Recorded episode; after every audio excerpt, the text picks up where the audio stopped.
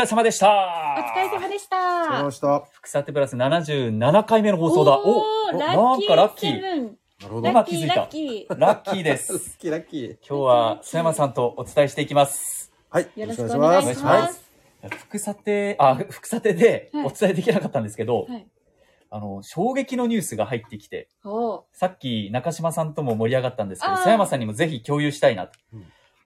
アメリカで、はい。なんかパワーボールっていう数字選択式の宝くじがあるらしいんですけど、はい。それの当選金額が日本円にして2970億円、うわー。大当たりが出たと世界の宝くじ史上最高額だそうです。はあ。 2970億ですよ。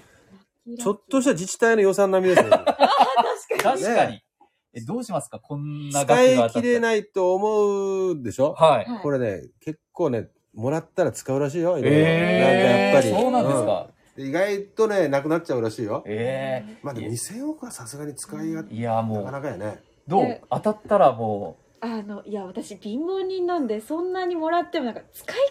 方がわからない。う、何に使おうっはてい。 とりあえず SP 雇って自分の身を守るかもしれ怖ない。くて歩けないみたいな。 いいじゃなくていい外、外歩けないみたいな。守ってくれる人いますよ、みんもなっが監視してると。お見てる金出さないでもね。自分の資金が取られるんじゃないか取みらたれいなる。んじゃないか。まあアメリカのこういったやつって、はいあの、キャリーオーバーしていくんで、えあーの、当たりが出かなかったら次の週ってどんどん膨らんでいくんですよね。ああ、そうなんでだすからか。そういう仕組みなんで日本の宝くじでは考えられないよあの規模になったりすることがまあまあありますよね。ええはいはいはい。あ、それがだ、今これ回。でリセットされるってことどうってこ思とうだと思いますよ。これ多きっ分とそうこの金額は一発の宝くじにしてはちょっと金額大大ききすすぎぎまますすもよんね。ねう。だから多分キャリーオーバーがついてたんだと思いますこよ。の後どうなるんだろはう、い額ね。確かにい。やまたかなりガクンと下がるんかもしれない。確かに。飛行機でも買うんじゃないですか。 あでもいいプライベートジェット全然買えますよねいいです ね。いいですね。須山さん、韓国行き放題。韓国卑怯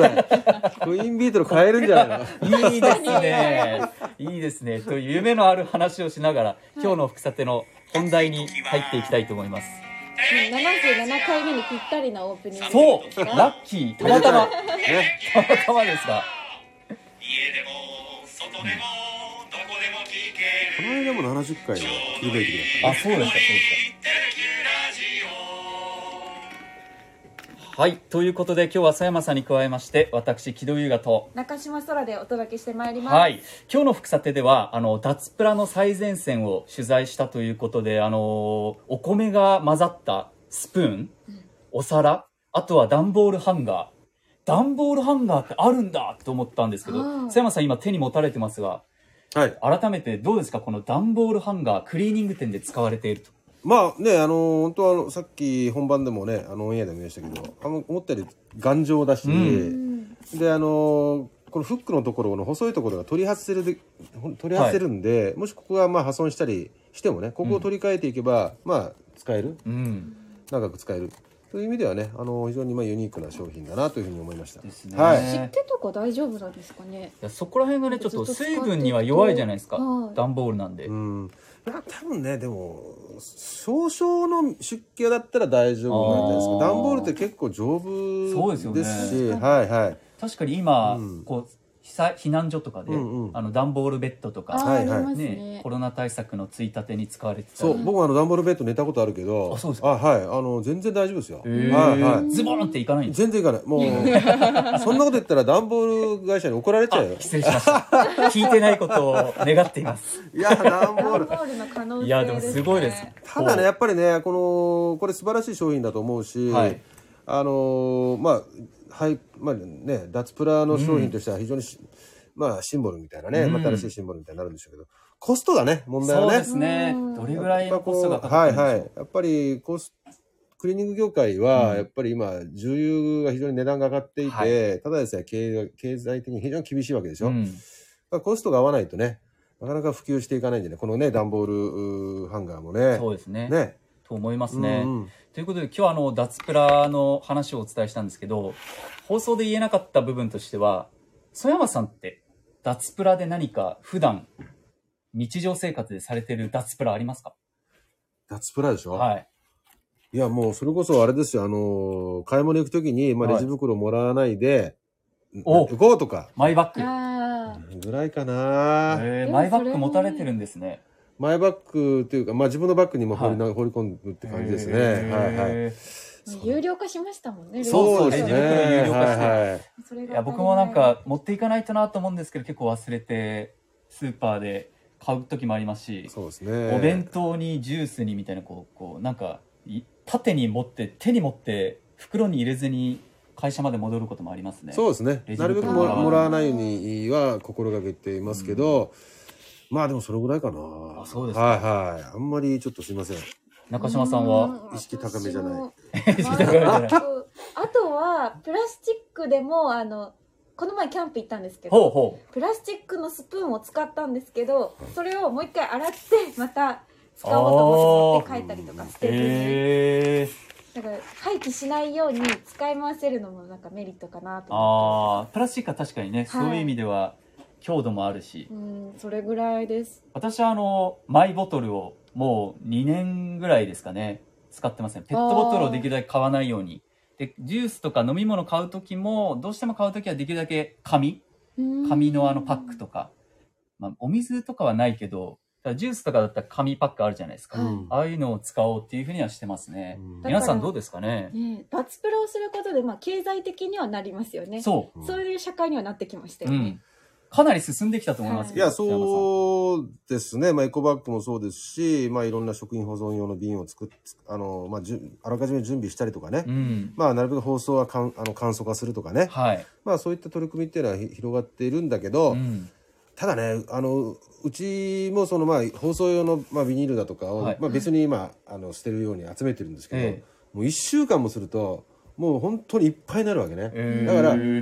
多少意識しててもね、いまあ、これだけプラスチックに囲まれて生活してるんだなっていうのはあーあれ見るとねあの本当しみじみ感じるんですよね。へ例えばあの生あの今日オンエアで紹介した大木町はいはいっていうのは、非常にそのまあリサイクルに推進に非常に熱心な町でね、はい2010年からもうそのいろんな取り組みやっているんですよ先進的な町ではい、今29種類ですか、こはいゴミの分別がね29種類ゴゴミミの分分別別っがいてやすごい よね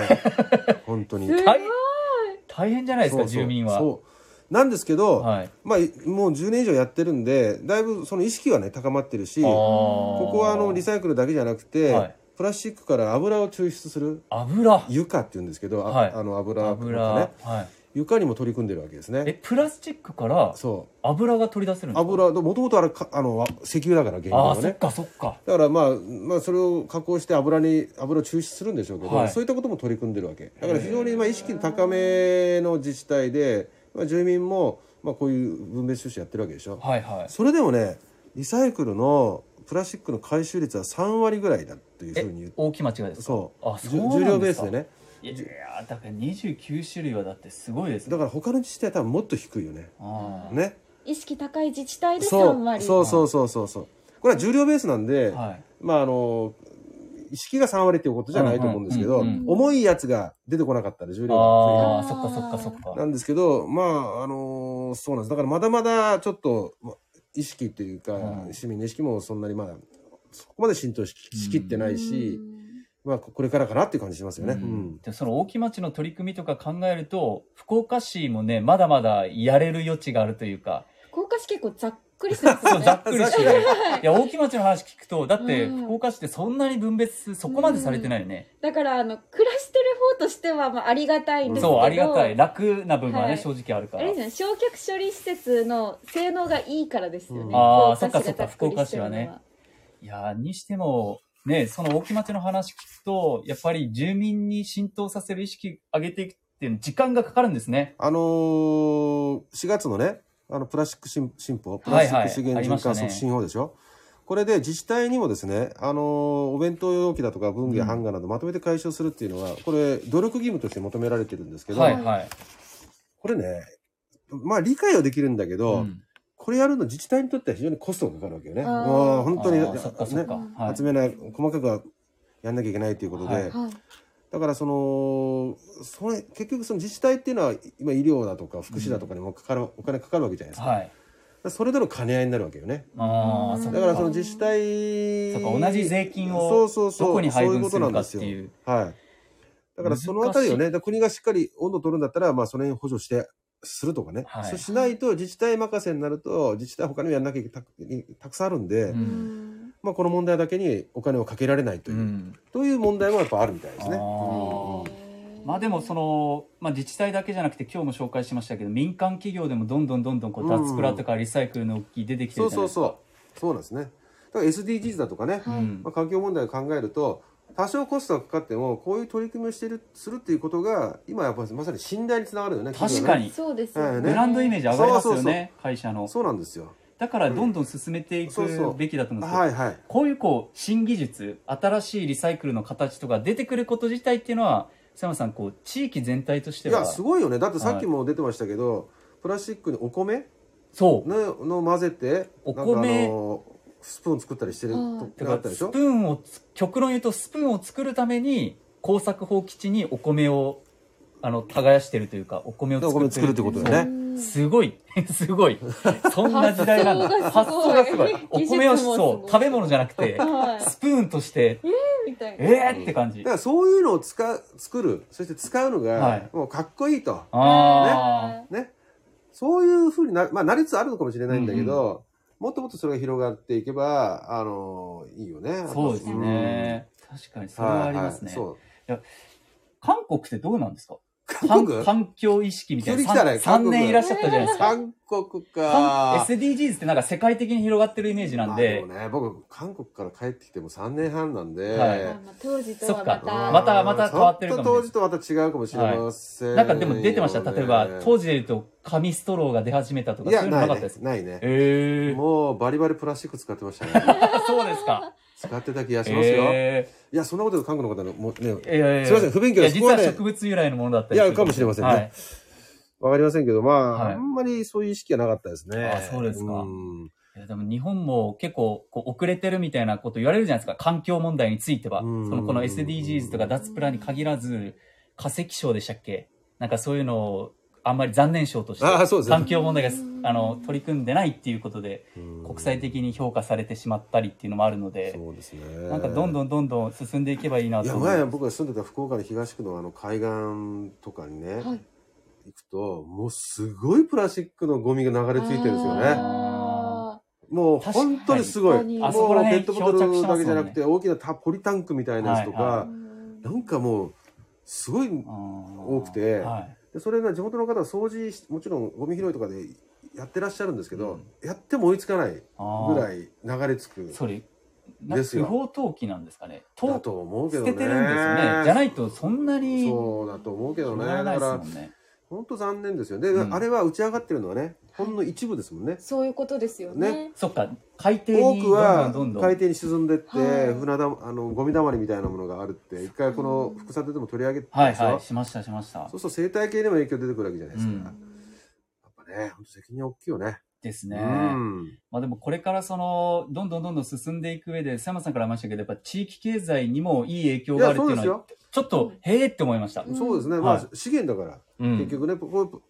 ペットボトルのお茶飲みながら言う話じゃないかもしれませんけど、はい、確かにこういこうれのははう、ちが出してるもの なんであの佐山さんが持ってきたものでも買ったものでもなくこういうプラスチックペットボトルの原料はまあ石油なわけでしょ、はい石油は100%輸入でしょ、はいね、でそれが日本に来て製品化されていってでこれをリサイクルしたらこれはもう日本の資源になるそうかそうだなるわけでしょ